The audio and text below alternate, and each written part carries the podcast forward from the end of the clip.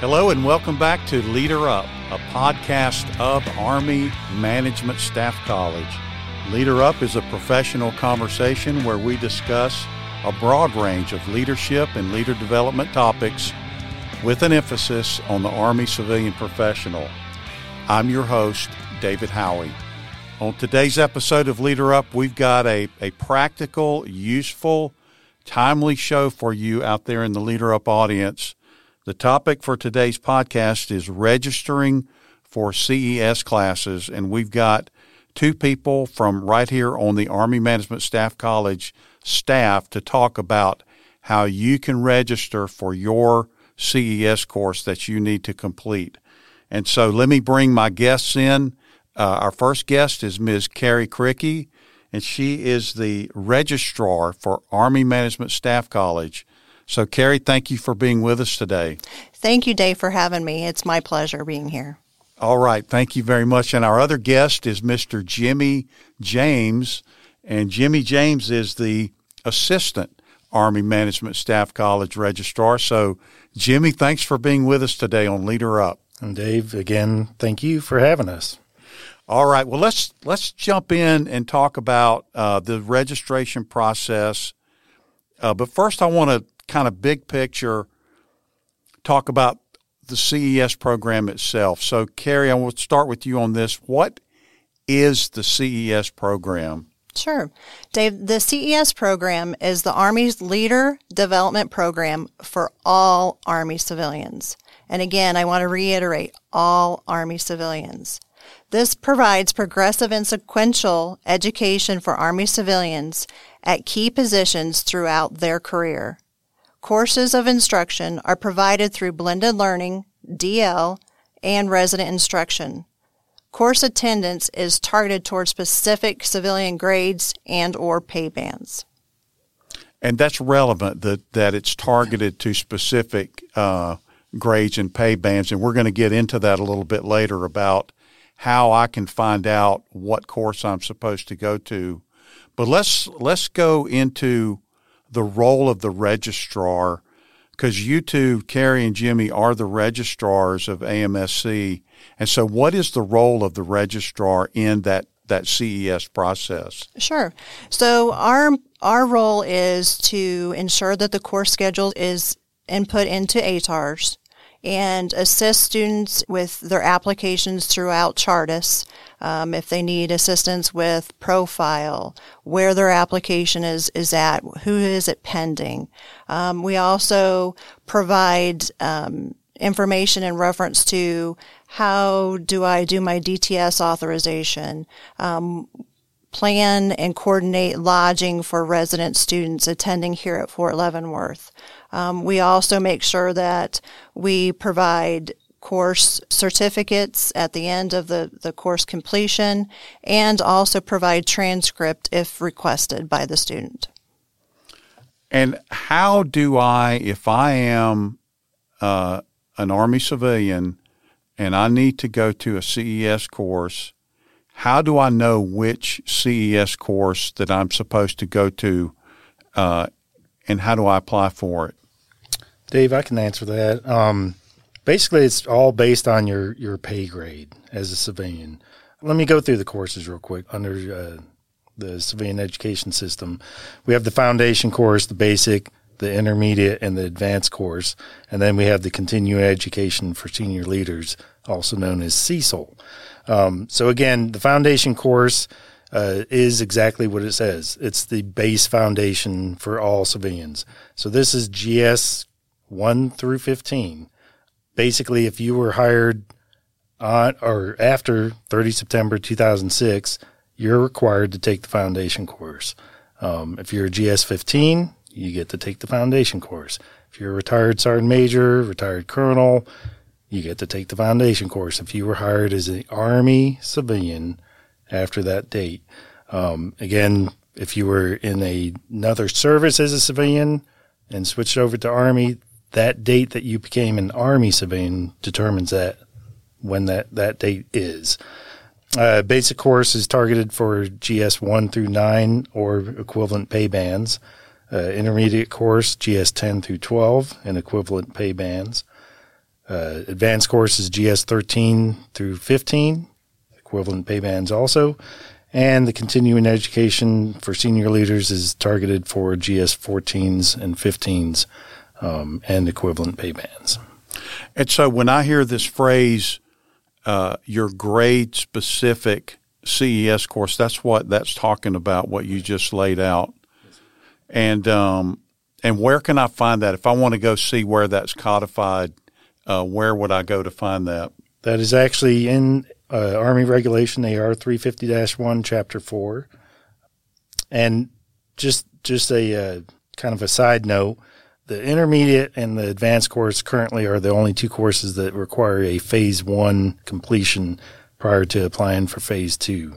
Uh, the basic course at one time had a phase one, so if you've heard that, that is a true statement, but is no longer a, a requirement.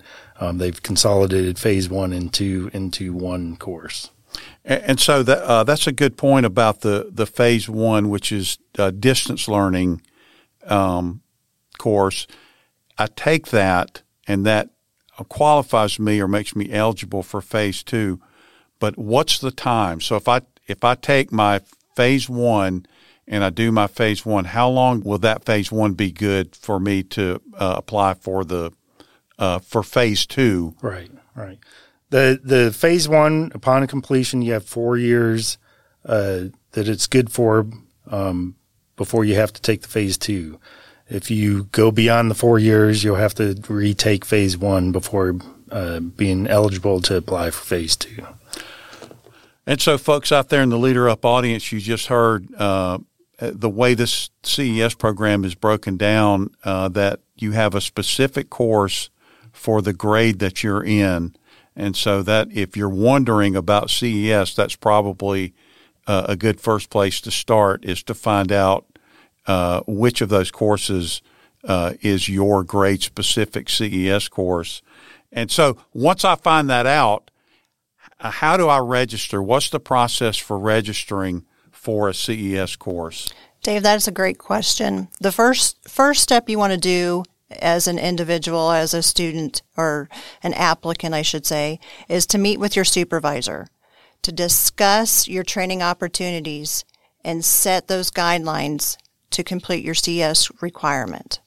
So first and foremost is sit down with your supervisor, go over your plan, look at the course schedule, see when your schedule allows you to, to attend, um, and then what you want to do is you want to go into the Civilian Human Resource Training Application System, which is the CHRTAS system, and to submit your application.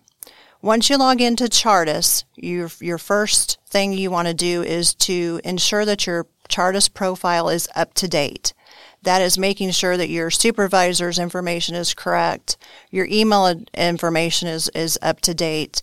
The biggest uh, thing that we run into is students do not update their profile and the email address is incorrect. And so they don't get the course information.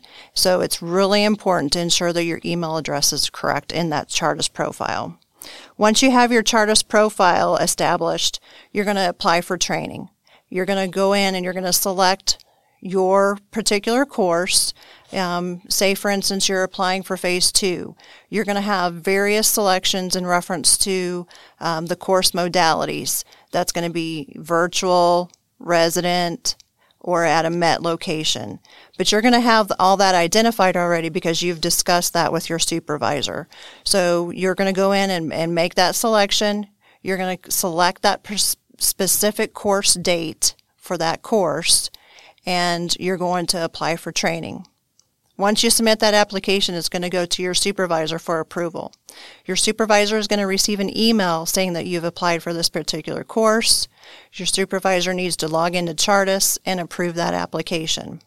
Once that application is approved by the supervisor, it's going to be sent directly to your command's quota manager for processing. Your quota manager will then receive your application and either one, put you in a reservation if a quota is available.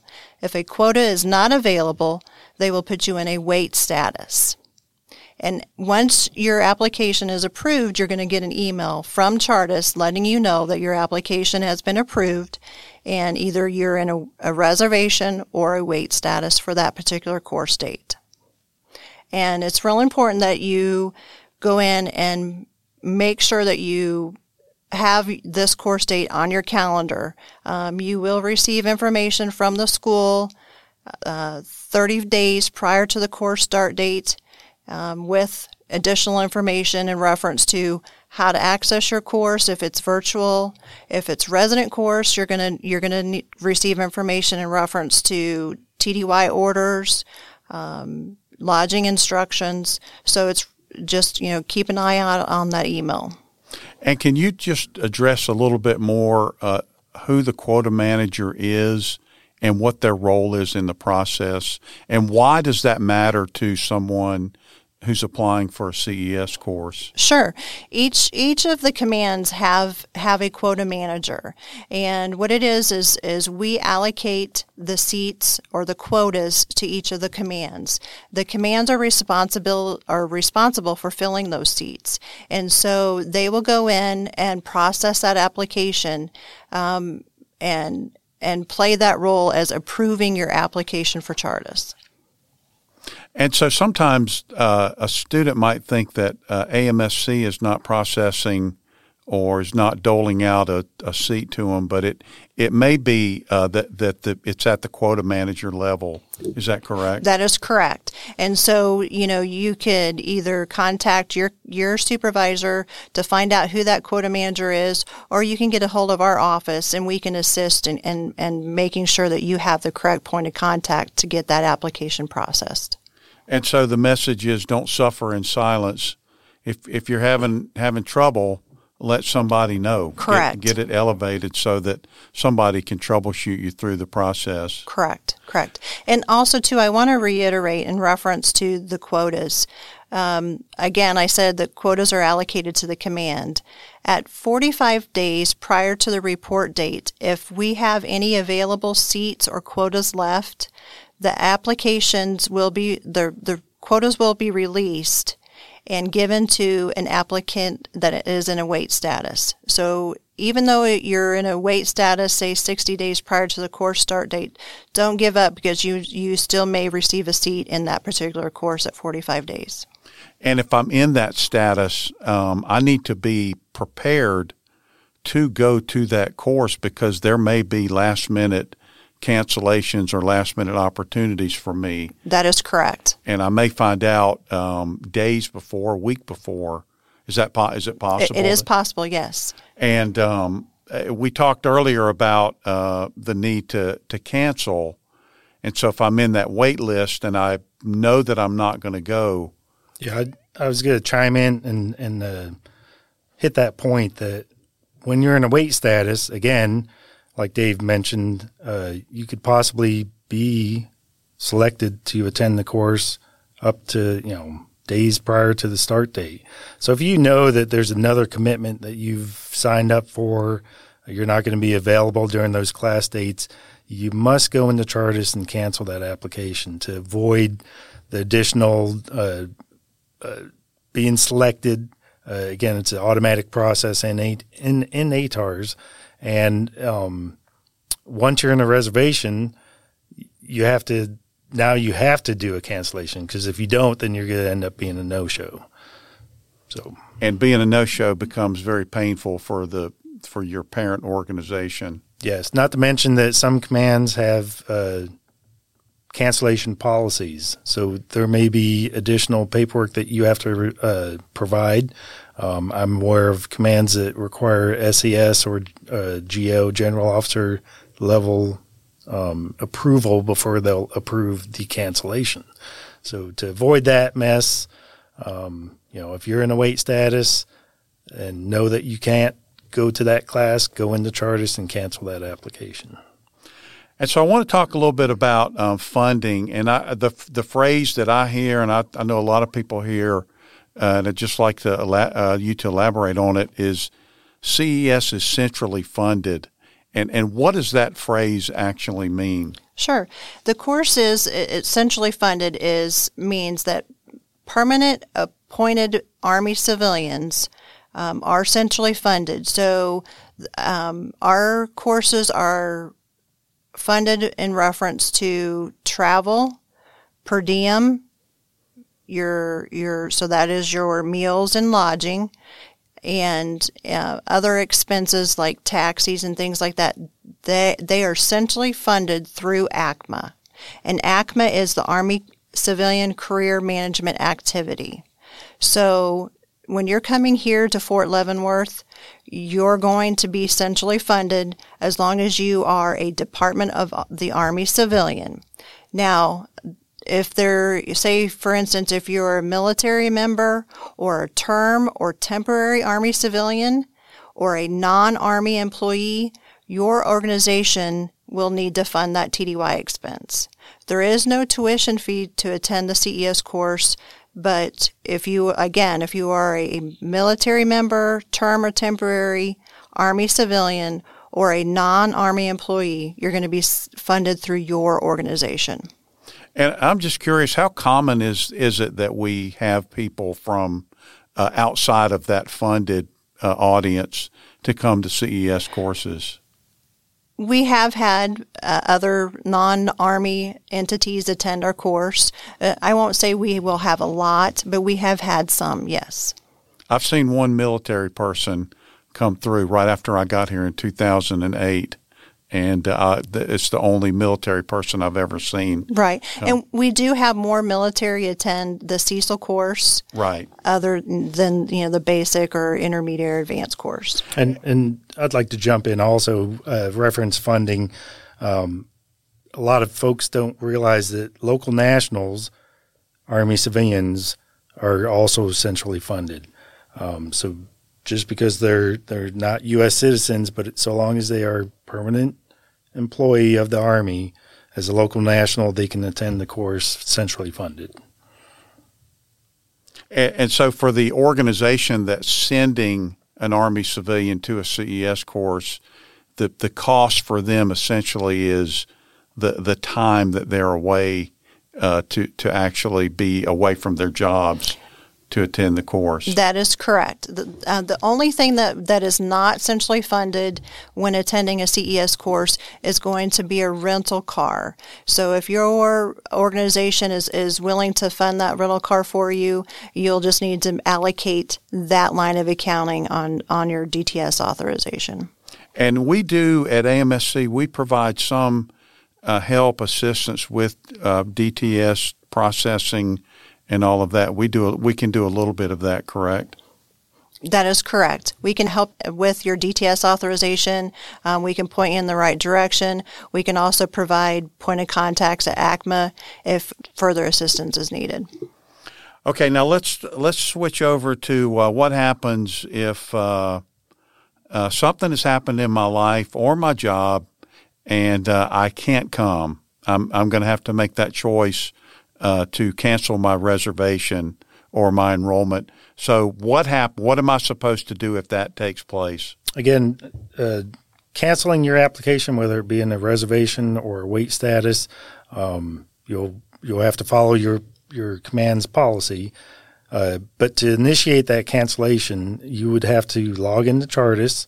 Um, you go into your training history, believe it or not, and find the course that you're wanting to cancel out of, and there'll be a button there that that basically um, initiates the cancellation. Um, once you open that up, you'll put your comments in why you're canceling, and just like the original application, it goes through the same routing. Uh, it'll go to your supervisor. The supervisor can either approve or disapprove. Um, if approved, then it goes again to the command quota manager uh, for final disposition. Um, again, based on the command's policy for cancellations, if everything all everything's in order, they'll go ahead and cancel it. Um, if not, they'll you know let you know what needs to be done. Um, but again, uh, time is of an essence. Um, if you wait to the last minute, there's a good chance that process won't be fully um, completed prior to the start date. And once it starts, if you're still in a reservation, uh, the only option is you'll be a no show. Uh, you can't cancel after the fact. So just be aware that time is is your enemy in the cancellation process. Uh, again, it's not just hey, I want to cancel and it's done. There's several steps and several people that have their hands on that application before it's complete. And a, a no show means um, what that looks like is uh, either the student is assigned to a hotel room and they never go to that hotel room, uh, or uh, the first day of class on Monday morning, seven thirty. There, there's a list of students, and uh, they're uh, accounted for, and then there's one, however many might be, that aren't accounted for, and they just aren't there, and and that's considered a no show. Is what you're saying? It's basically, I, I chose not to go, but I didn't go through this process and when that happens, that just becomes very painful back to the organization. Correct. And it's uh, it's also a waste of a of an asset. Right. Resources, funding, opportunity. So so if, if you're not able to to attend, please ensure that your cancellation is submitted so it will allow someone else the other you know the training opportunity. And that's why um, I, I you you mentioned earlier, Carrie. The first step was to talk to your supervisor.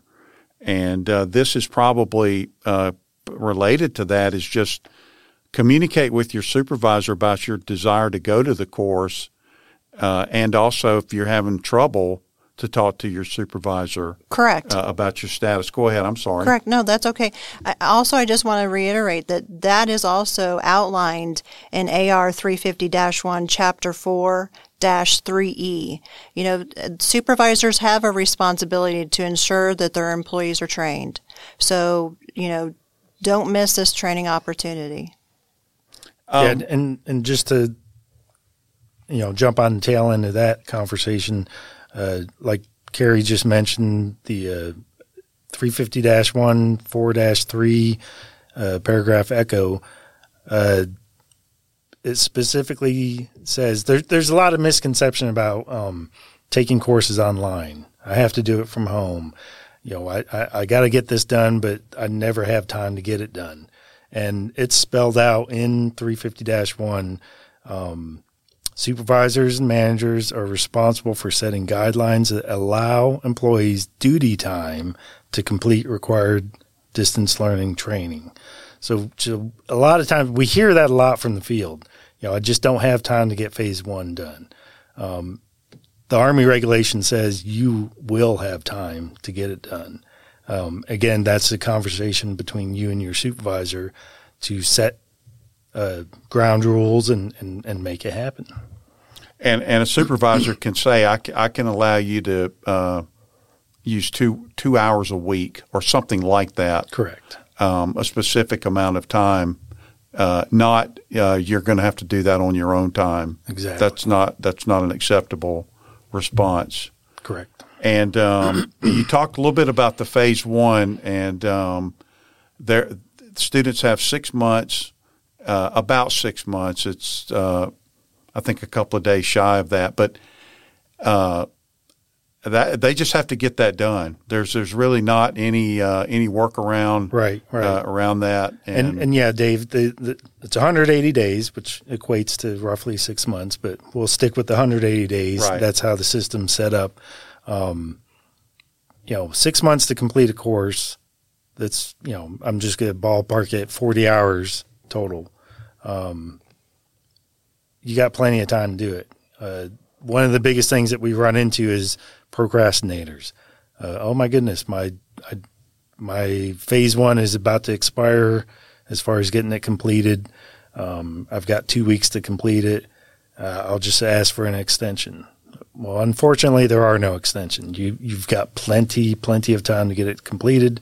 Um, the unfortunate thing is, is whatever you've done, if you don't complete it within that 180 days, will be lost, and you start from you know step one uh, have to complete everything over again. So just you know, time management. Um, once you sign up for it, uh, you know, set aside some time each week, every couple weeks, whatever. But plenty of time to knock it out. And I, have had folks uh, in the intermediate course phase one uh, send emails in and ask for extensions, and I, I contact them back and tell them you number one you got you've got the time to get it done. Just co- commit yourself to doing it, and they do it, and then afterwards, every now and then I'll get an email back saying. Uh, thank you for holding me accountable because now, now I got it finished and I don't have to worry about right, it. Right. Because if I if I waited until right before the deadline and then I get more time, I'm probably going to get very close to the next deadline again and kind of do the same thing. Right. Um, so let's uh, let's talk about some errors that you see that uh, students out there, potential students, make that uh, uh slows them down, slow, or confuses them uh, in the process? Sure.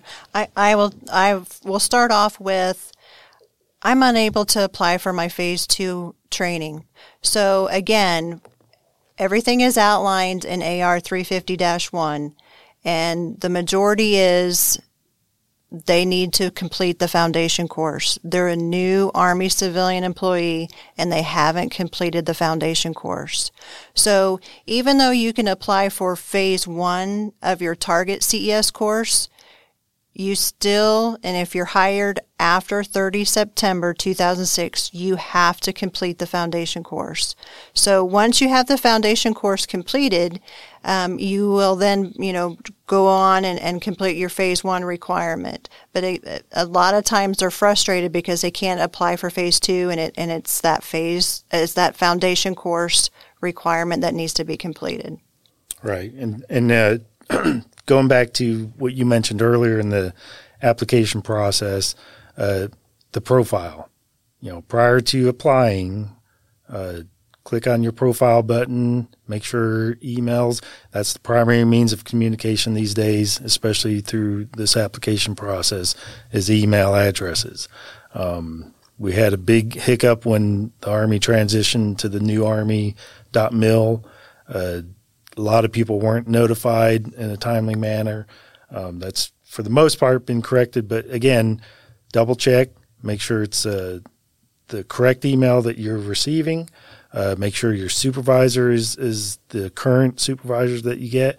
Uh, that's one of the other big ones. Is I applied, but my supervisor didn't get notified, and he doesn't see it in in his queue.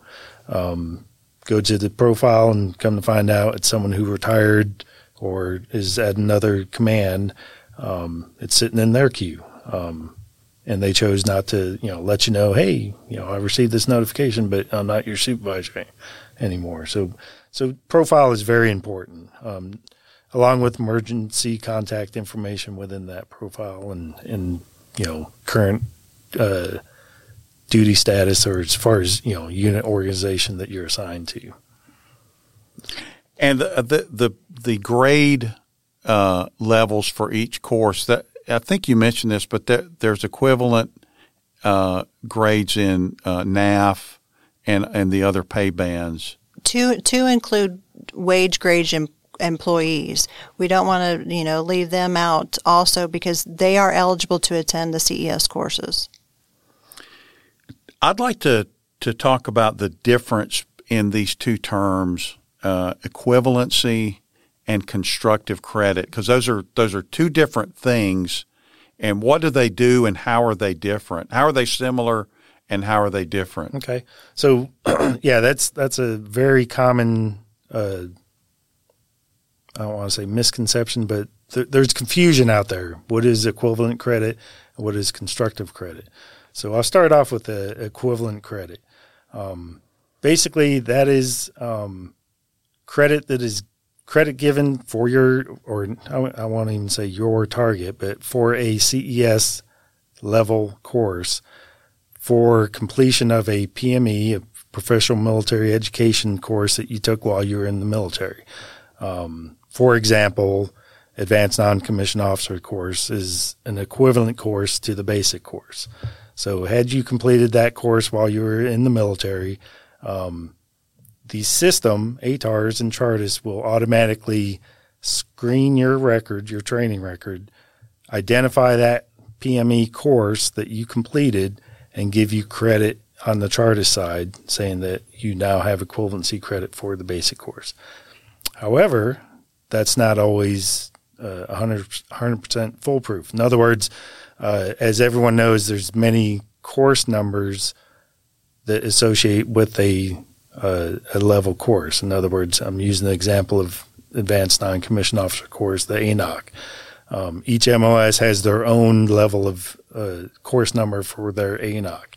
Um, so not every single course number is, is in the database for CHRTAS to identify that course as an equivalent course. Um, so when that happens, uh, there is a manual request that you can put in through the CHRTAS system um, to request equivalent credit because, hey, I took this course when I was in the military. Um, basically, you just pr- provide proof, uh, a DA form or DD form, uh, escapes my mind now. The 1059? Yeah, 1059. Thank you. Um, or, or a certificate showing that you've completed the course. That then goes from the CHRTAS system sends it up to headquarters DA, and there's someone up there that reviews that paperwork. And then if they say, "Yep, that's that's an equivalent course," they click a button, you get your equivalency. Okay, so that's equivalent um, course credit. Now we have constructive course credit. So for those that that never had the opportunity to, to attend a PME course, in other words, they weren't in the military or they never re- you know reached a certain level within the military. Um, we have constructive credit. So basically, that's a, a, a, consolidation of your education and your experience as a civilian uh, in in the army. Um, it's a it's a more uh, in depth packet, if you will, that you get this uh, the required documents together. Again, through CHRTAS, you submit this packet. Um, it actually comes to the school here, um, to the Army Management Staff College. We review that packet. The course directors uh, basically go over the learning outcomes of the courses, that specific course, and what the evidence is, is provided by the applicant. Um, then they make a re- recommendation, and then the packet goes on to headquarters DA for final action, whether um, it's a, a, approval or disapproval. And so equ- equivalency is about you said a, a PME course, correct? Um, and then whereas constructive credit could be uh, something I took in a college course, a master's program, a course that uh, someone would adjudicate the learning outcomes and say, yes, that's that's close enough to our curriculum that will uh, offer that person constructive Correct. credit for that course. Correct. And and and I'd like to go even further. Constructive credit and equivalent credit does not equate to course completion.